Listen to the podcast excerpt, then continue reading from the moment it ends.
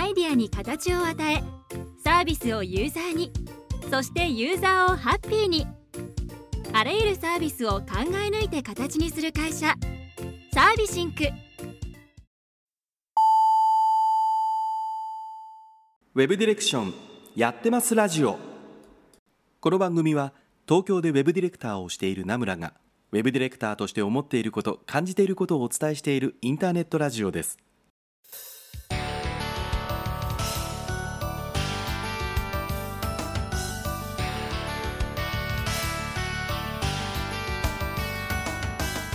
皆さんこんばんは名村真司です。1週間のご無沙汰いかがお過ごしだったでしょうか？えー、ずいぶん寒くなってきましたけどもね皆さんいかがお過ごしでしょうか？風邪とかひいてないでしょうかね？なんかもう僕の周りではですね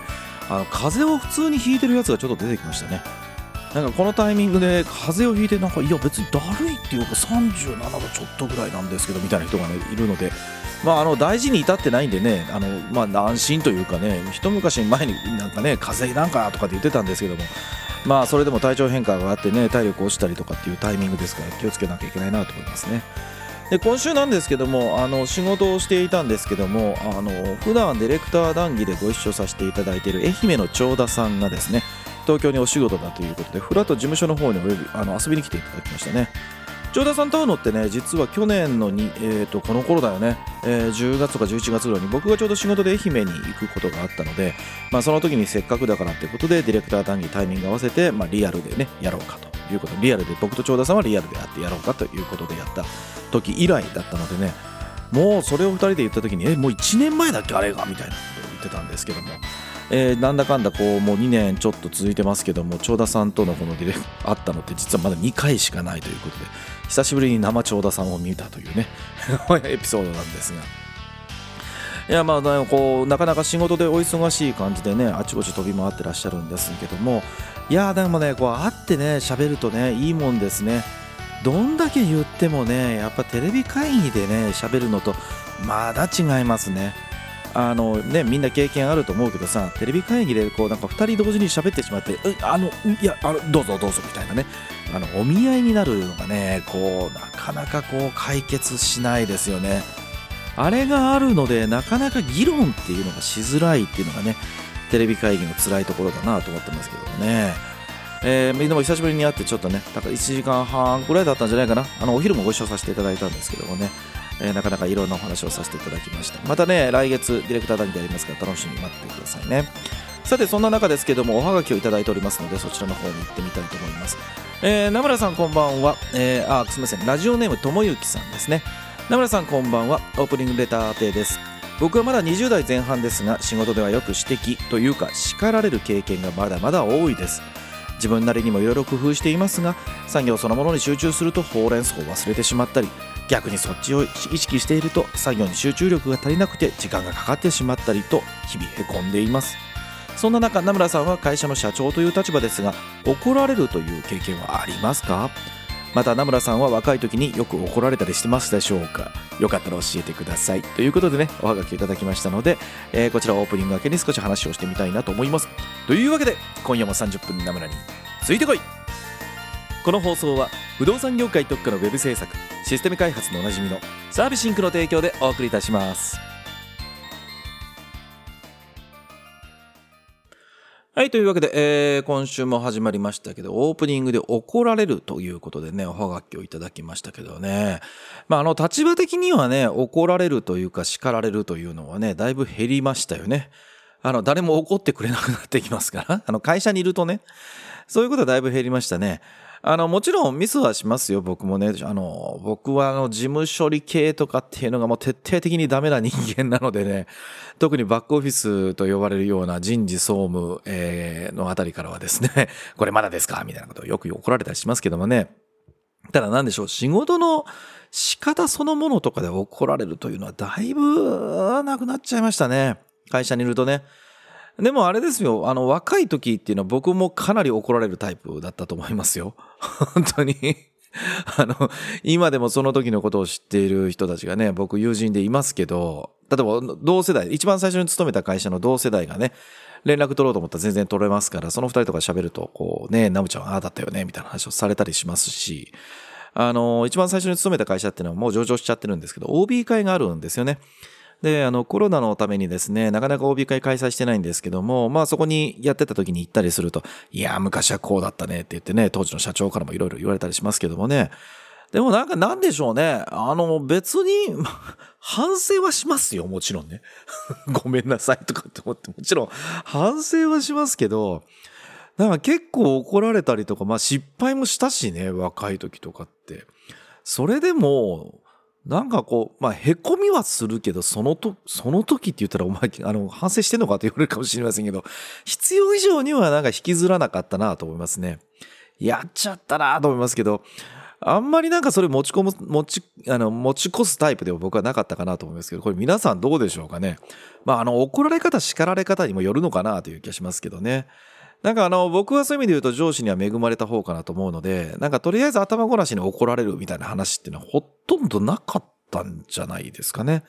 ちゃんとなんか失敗そのものに対して、なんでこうだったのみたいな。で、もちろんありますよ。その、なんでこうだったんですかって言ったら注意力が足りませんでしたって答えしかないようなね、質問されるとかって、これも人間ですから、ほら、あるべやっていう感じなんですけども。でも、ただまあ、あの、そんなのをいちいち目くじら立てて、相手だ、に、相手だってね、あの、その上司だって完璧ではないし、ね、人間ですからね。その時にもどうしても感情的に怒ってしまうということは、それはまあありますよ。だって僕も逆に言ったらさ、自分の感情を仕事中に全部殺してさ、何があろうとなかろうと、とりあえずもう平静を装ってって言ったって、ね、そんなに完璧な人間なんてやっぱいないわけなので、もちろんただ単に感情をぶつけられるっていうのは辛いかなと思いますけど、そういうとこまではいかなかったので、まあ失敗したな、どうしようかなとかね、いうことはありましたけど。で、まあ、あの、なんかそういう時に僕が読んで、ああ、そうだなという思いがあったのはですね、まあ先日までディレクター談あディレクター育成講座をやってたから、その時にもご紹介してる本ということでね、ご紹介するんですが、あの、コピー1枚取れなかった僕の評価を1年で激変させた7つの仕事術っていうことで、これもう5、6年くらい前かなの本だと思うんですけども、あの、これ結構良かったです、僕は。あの、仕事術っていうことなので、まあ仕事をどうやって丁寧にしていって、まあちゃんと抜け漏れがないようにやっていくかみたいなことをね、書かれてらっしゃる本だったんですけども、これはもう、あの、もう、その読んでる時とも僕この会社作ってる時なんで、あの、そんな大きな失敗をすることはなかったんですけども、これでも、あ、なるほど、こういう風にするとミスを軽減できるんだなとかね、仕事においてよっていうことかなっていうのが分かって、あの、すごく分かりやすく書かれたりするので、えっ、ー、と、オープニングトークで読んでたこちら、はい、えっと、ともゆきさんですね。ともゆきさんとかね、まだ20代のこれ書かれてらっしゃいます。前半で書かれてらっしゃいましたね。もしよかったら読んでみていただけるといいんじゃないかなと思いますけどね。もしかしたら Amazon でも、あの、マーケットプレスで買うとすごく安く買えるかもしれないので、おすすめだなと思っております。はい。えー、ということで、えー、次の方が切ってみましょう。えー、ラジオネームトロさん。これね まあまあまあいいや えっと、名村さんこんばんは。先日名村さんのツイートを見ていて、名村さんがゴルフをするのを知りました。名村さんにはあまりイメージがなかっただけにびっくりしたのですが、名村さんにはゴルフってどんなスポーツですか？楽しいですか？ではまたということでね、おはがきをいただきましたけど。えー、そうですね、ちょっとあのツイッターで書いてましたね。あのーたの、楽しいかあのー、僕、その昔ね、ここで、時々言ってますけど、昔はなんか売れない俳優もしてたわけですよね、声優とかね。なので、なかなかゴルフなんてブルジョアなスポーツはできないなって思ってましたから、やったのはもうすっごい遅いっすよ。えー、っと、こんな世の中になる直前ぐらいだった、ちょ、手前か。だから2000、2018 8年とかかな？うん、2018年ぐらいじゃないですかね、始めたのは。で、まあ、いわゆるコースを回るって意味で言うと、ラウンドって僕まだ7回、7回ぐらいしかしたことがないので、もう全然下手っぴですね。で、これはね、もうずっと逃げてたんですよ、僕は。なんか、ねその遠くまで行かなきゃいけないし、車はないとね、行きづらいしとか、ゴルフクラブどうするんですかとか、服装どうするんですかって言ったらお金かかりそうだなとかね、いろいろ思うじゃないですか。で、実際ご多分に漏れずね、やっぱお金かかるわけですよね で、あのー、むしろね、仕事上で先輩から誘われた時にはもうずっと逃げてきたんですよ。で、ど、本当に同い年の友達連中で、まあ会社をしている人たちがいるんですけど、まあその人たち会った時になんかノリで行こうよみたいな話になって、これはなんかどうにもですね、断りづらくて、いや、やったことないよとかって言ってたんですけど、いいよいいよ、大丈夫だからこのメンバーだったらどんなポカしたって大丈夫じゃんっていうことで、じゃあ行くかみたいな話でね、行ってみましたけども、なんかね、うんと、どんなスポーツですかっていうと、最初の印象が良かったからじゃないですかね。いや、もう本当に、もう全然当たらないわ、空振りはするわ、もういっぱい叩くわってことでも大変な日でしたのは今でも覚えてますけども、それでも、なんかね、その一緒にいたメンバーがすごく楽しかったんですよね。あの、最初そんなもんだよって言っててね、他のメン、皆方、他のメンバーはすごく経験をしてたんで、まあ言っても、あの、100は全然超えてるメンバーぐらいでしたけども、まあそれでも全然問題なくパチパチ打てるっていう感じだったんですが、もうそのメンバーと言ってたのが楽しかったから2回目やろうかなと思った感じですね。もし一番最初ただただ緊張してたら僕やらなかったんじゃないかなと思いますね。うん、でもあの、一つ思うのは、止まってるボールを打つのがあんなに大変だっていうのはね やるまで分かんなかったですね。いや、もう当たんない当たんないって感じですけども。まあ、それでもね、あの人工的なので、人によって意見は違うかもしれませんが、まあ、あの、なんでしょう、ゴルフ場の中を歩いて、まあ、あちこち行ったりね、まあ、あの、バンカーのところでボシャーってやったりとか、すっごく綺麗に流されてるグリーンの上を歩くとかね。で、まあ、大体木と緑とっていう世界になるわけですよね。あれはあれでね、僕は楽しい世界だなと思いましたね。あの、そんなにドハマりは全然してないですから、あの、コロナになってから僕ほとんど行ってないですね。コロナになっててからって言って行ったかな？一回あるかないかぐらいですから、本当に行ってないし、まあ僕の周りも、その、世情に合わせてあんま行ってないメンバーだったりするし、僕はあんまり行かないからかもしれないし、言ってないからかもしれないから、あんま誘われることもないんですけどね。まあでも、あの、楽しいのは楽しいです。あの、ああいったスポーツもあるんだっていうことと、自分のメンタルがすごく試されるので、そういう意味で言うとなんか何人かで行くものの、やっぱりこう自分との戦いというのはよく言われる通りですよね。そういう意味で言うと、あの、勢いでやるスポーツでは全くないので、そういった意味での面白さはあるかなと思いますね。まあ、ハマるかどうかちょっと僕わかんないですけどね、これから先ね。また、あんまり僕ゴルフはそんなに積極的にしてるわけじゃないので、たまたまツイートでね、そういうことを書きましたけどもね、しかも人へのコメントで書いたぐらいだったんでね、まさかそれを拾われると思いませんでしたけども、まあ、またなんか行くことがあればちょっと皆さんにご報告しようかなと思います。して楽しいのかわかんないけどね。はい。えー、というわけでおはがきのコーナーに行ってみましょう。はい、お便りのコーナーです。このコーナーでは、ポッドキャストの詳細にも記載しているウェブ上のおはがき投稿フォーム、ナムラのツイッターアカウントへの DM でいただきました、ウェブディレクション、ウェブ制作への疑問質問のおはがきにお答えさせていただいています。えー、どちらにしようかな。今日はこちらから行きましょう。ラジオネーム、南陽一さんからいただきました。名村さんこんにちは。いつも楽しく聞かせていただいています。今日はクオリティとこだわりの見極めでアドバイスをいただきたいと思っておはがきしました。ほうほう。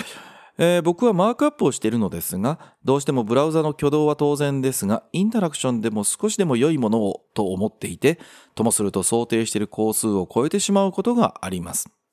納期には間に合わせているのですが、間に合わない時には残業してって感じです。これについて先日社内で話になり、残業をしているということは結果的に赤字になっているのだから、それは分かっているのかとかなりきつく言われてしまいました。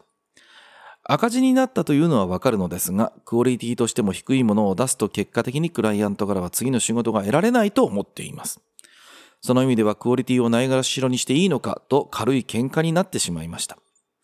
商売でやっているのは理解しているつもりですが、クオリティを上げるこだわりを否定された気分がして、未だにどうにもモヤモヤが取れません。名村さんはこの問題はどう考えますでしょうかということでね、おはがきをいただきました。これはなかなか難しい問題ですね。えー、その難しいというのは、これは割り切ってしまうと答えは一つなので、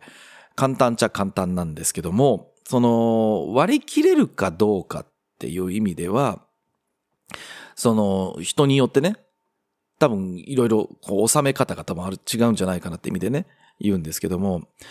あの、まず一つは当然僕らの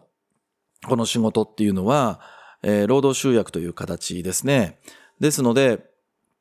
えっ、ー、と、じ、最終的には、その単価とかお客様に出してるお見積もりというのは時間に必ず転嫁されていくと思います。要はデザインで何時間かかるからおいくら。マークアップで何時間かかるからどれぐらい。システム開発で何時間かかるからどれぐらいですよと。まあこれがだから1人日なのか0.5人日なのか10人日なのかって話になるわけですよね。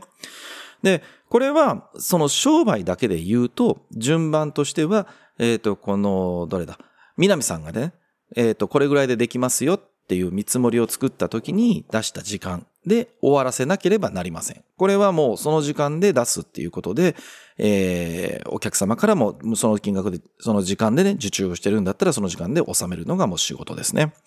なので、まず尺子定規な言い方をするならば、まあ4時間で終わりますって言ったら4時間で終わらせる。しかもそこで、そのタイミングでインタラクションも含めたりとかデザインもそうだとかブラウザの挙動とかも含めて、も自分が求めてる品質を出すというのが、えっと、ゴールですね。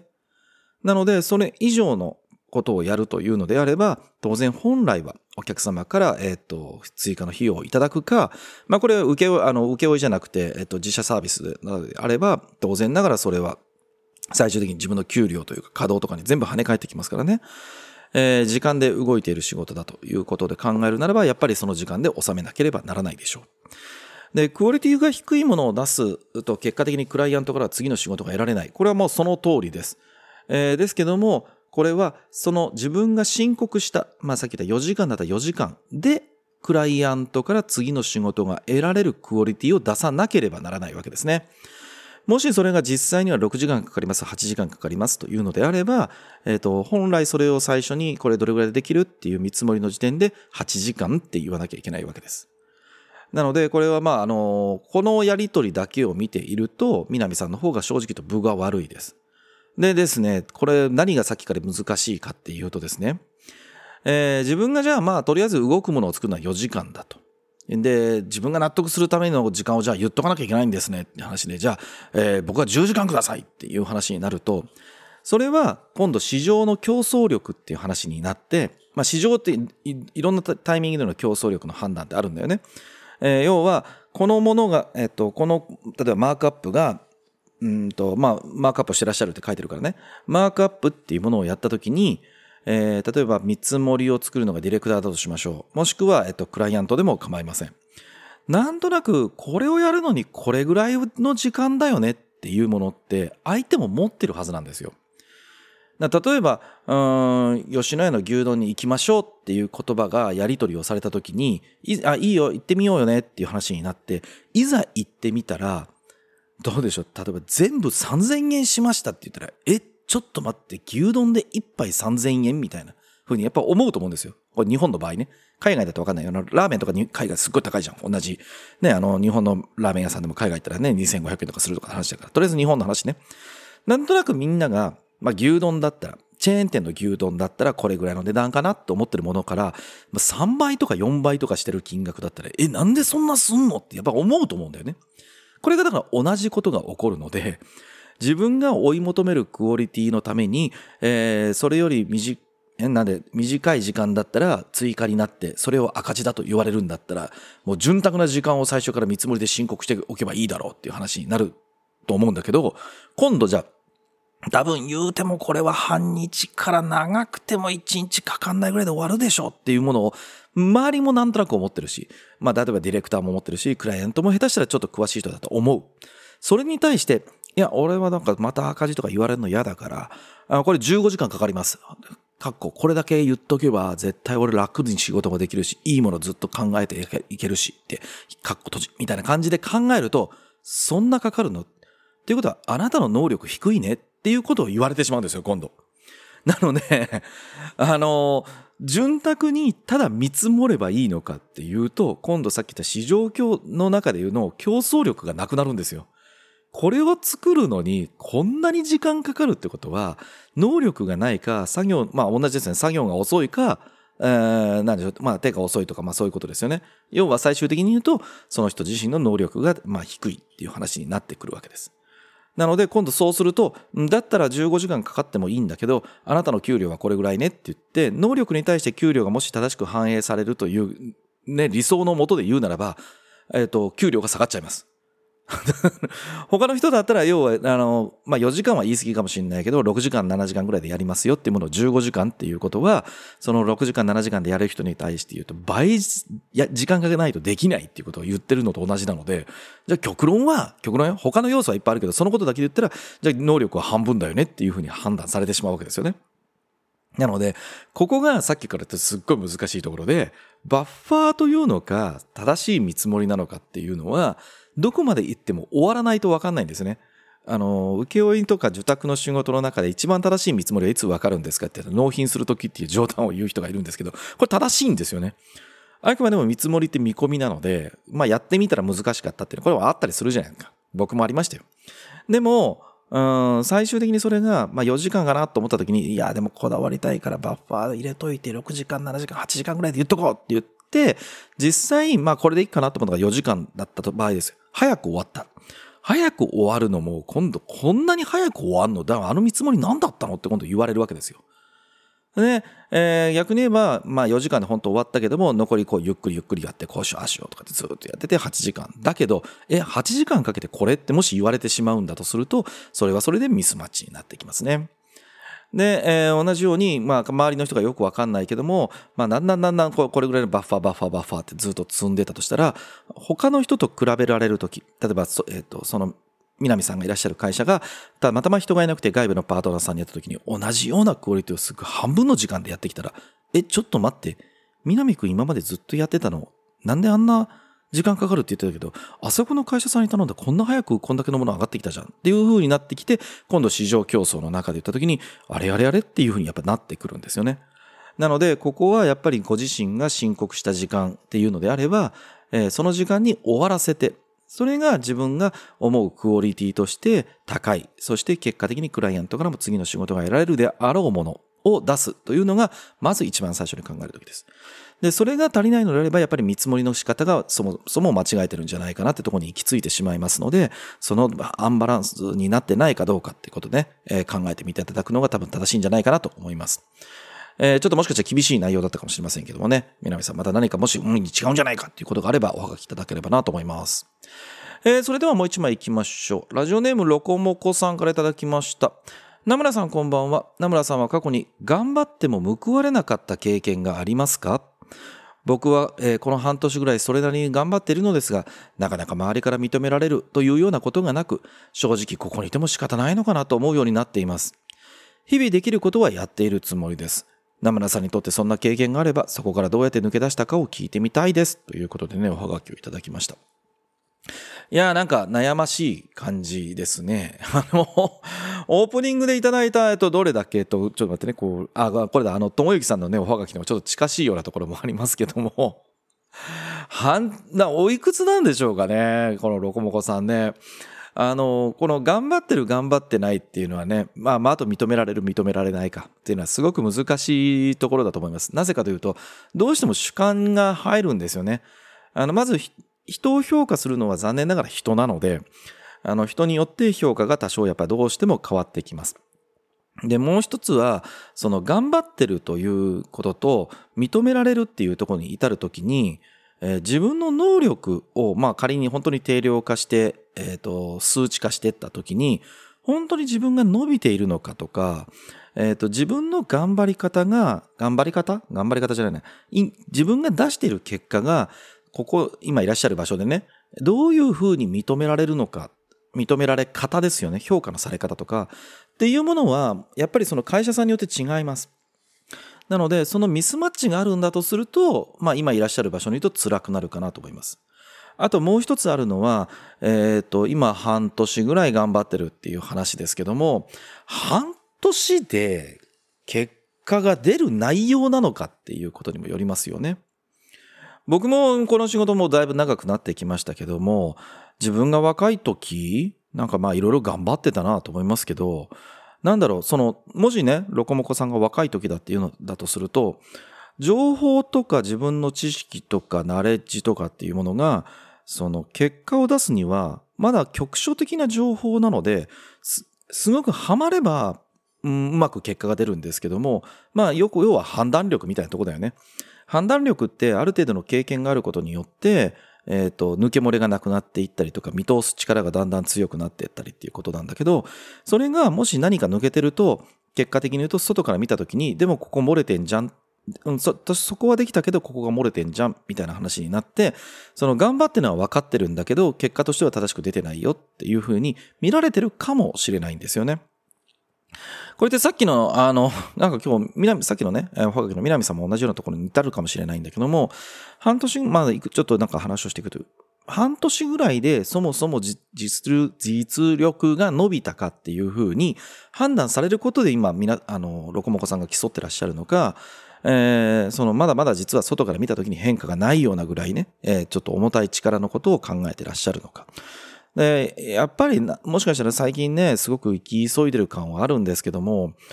生き急いでるというか、早く評価されるようになりたい感というか、早く評価されないとダメ感か、どちらかというとね、世の中的にね。でも、うん、僕は下積みっていうのをね、今の子たちってこう、どう思うのかわかんないんだけど、結果論で言うと僕はやっぱ20代はほぼ全部下積みに近かったぐらいだと思いますね。あもちろんこの仕事をしていたし、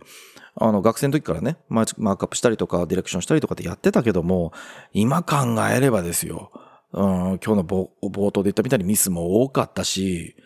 うん、そんなに総合的な力は多分全然なかったと思います、20代は。今の子たちの方が全然総合力高いんじゃないかと思いますよね。でも、それを積み重ねてきたから、結局なんか、まあ20代ですよね。だからこの仕事僕21か2ぐらいで始めてるはずだから、まあ8年、9年ぐらいやって、30になって、ああ、そういうことか、みたいな感じっていうのが、比較的ポッと見えるようになってきたので、そこから評価が変わりましたね。なので、あの、報酬、まあ、いわゆる給料にどういうふうに反映されるかっていうのは、ロコモコさんのね、場所にも、いらっしゃる場所にもよるかなと思うんですけども、一概にはね、だから言いづらいところはあるんだけど、あの、評価をされる、頑張、認められるっていうことで言うのが、とりあえずなんかこう、戦力になってるっていう意味で言うんだとすると、自分が本当に、その、周りから求められてる結果、うん、それが速度なのか品質なのかによってくるかもしれないけども、えー、それが本当に定量的に出せてるのかどうかっていうのは、一回自分でこう、棚卸しをしてみた方がいいと思います。あと自分が求めてる理想がもしあるんだとしたら、それって本当に半年ぐらいで身につくもんなんだっけと。まあもしかしたらね、あの、ツイッターとかさ、SNS を見たときに、周りの人はもっと若くてもやってるとか、自分の同年代でもやってるっていうのもね、あって、それを比較してるのかもしれませんけど、すんごく厳しい言い方をすると、SNS とかでやってる人って、本当に場合によっては才能がある人だったりするんですよ。そのことに対してね。で、ロコモコさんとは別の人だし、で、全く同じことをやってるわけでもないですよね。だって、えー、クライアントも違えば、案件の規模も違えばっていうことだし、ロコモコさんとのご経験、今までの人生経験全部含めてよ、も違うわけなので、当然ながら同じことやったって同じぐらいの速度で習熟できるかっていうのも全然違うわけですよ。なので、そういった周りの人と比べている中で自分はこう、こうなりたい。でもまだなれない。でも頑張ってるはずだ。えー、なのに周りが認めてくれない。みたいな、こう、なんか悪循環になってるんだとすると、えー、良くも悪くもロコモコさんはロコモコさんですよ。なので自分がどれぐらいでそそういうふうなものが習熟できるのか、自分ができてるのか、もしかしたら自分は3年4年かかるかもしれないっていうことにチャレンジしてるかもしれないわけですよね。なので、この単純に周りから認められるっていうところは、そこを冷静に判断してみて、実際どうなのかって考えた方がいいと思います。ただ、当然ながら、そこには皆さんもね、お仕事でやってる以上、生活とかっていうのも関わってくると思います。なので、その報酬がさすがにあまりにも低いとかっていうことであれば、それは別の考え方もあります。もしかしたら別の会社にね、行った方がいいというのもあるかもしれません。ただ、単純に、えっ、と、自分の能力を、あ、そうそう、これね、この間ツイートしたんですけど、自分の、あ、違う違う、えっとね、そうそう、ツイート、ツイートしたのが、転職したら給料が上がるってわけではないですよということですね。あくまでも転職をするというのは、自分が本来は出して、あ、違う違う、自分が出している結果、これが、えー、今いるところでは、えっ、と、評価がずれているとか、うん、評価をしてもらえないっていう場合、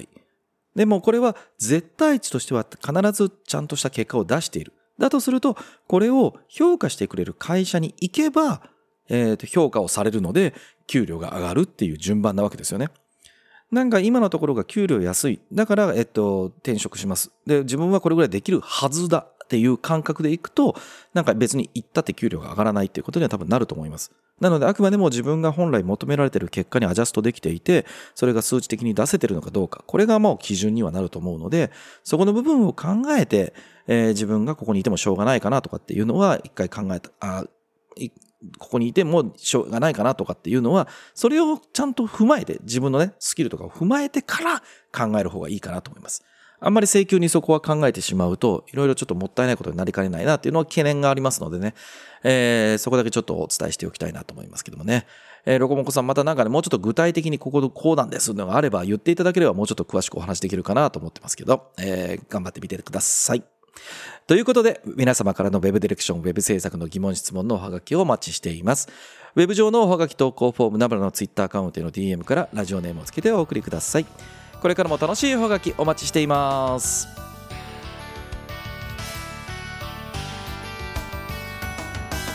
はい、エンディングです、えー、告知だけさせてください。オープニングでもお話をさせていただきましたけども、愛媛のディレクターの長田さんと一緒に隔月でやってるディレクター談義ですけども、11月に開催させていただきます。11月の19日の土曜日21時から開催をさせていただきます。内容はですね、ちょうど今日、あの長田さんと一緒に話をさせていただいたので、告知までもうちょっと待ってていただければなと思います。そして12月12日月曜日の20時から、誰がどう見てもそうとしか受け取れない文書術のセミナーを久しぶりに開催させていただきます。名村が、えーと、使っている文書術ですね、えー、仕事の中でどんな風な文章を書けば、えー、相手がちゃんと理解してくれるのかとか誤解をされないのかっていうことですね。そのテクニックを3時間ぐらいうわーっといっぺんにお話をさせていただくセミナーですけどもこちら開催させていただきます。早割をやっていまして11月12日までの申し込みであれば2500円、えー、その後は4000円になりますので、えー、お時間合う方は早めに申し込んでいただければなと思います。えー、というわけでね、今日はいっぱい喋ってしまいましたので、エンディングの時間があんまりないんですけどもね、えーと、なかなかもう風に気をつけなきゃいけない、そして気がつけば10月も終わり、もうリンリンリンシャンシャンシャンという言葉が聞こえてきそうな感じですけどもね、年末にね、ちょうど僕1個あの仕込んでる今内容がありまして、個人的には年末に毎年ここしばらくやってる内容なんですけども、えー、楽しみにしておりますが、また年末か年始ぐらいに皆さんに結果を報告できるかなと思いますので、それはそれで楽しみにしていただければなと思います。ということでこの番組では皆さんからのお便りたくさんお待ちしております。ウェブ上のおはがき投稿フォームナムラの Twitter アカウントへの DM からラジオネームをつけてお送りください。このラジオはあまり重たい内容ではなく朝や昼や夜に何かをしながら聞いていただければ Web ディレクションについてちょっとしたヒントになるような放送をしています。面白かった仕事のヒントがあったという方はぜひ SNS でシェアをお願いいたします。Apple Podcast や Spotify の配信プラットフォームでお聞きの方はこの番組の登録また Apple Podcast でお聞きの方は高評価をいただけると嬉しいです。というところであっという間にお時間でした。お相手の村真司でした。来週も絶対チューニングしろよ。バイバイ。不動産業界の今後には IT 化やデジタルトランスフォーメーションという言葉が行き交っています。この流れは本当なのでしょうか。サービシンクは不動産業界の IT 化に特化して13年。不動産業界に合わせた IT コンサルならサービシンク。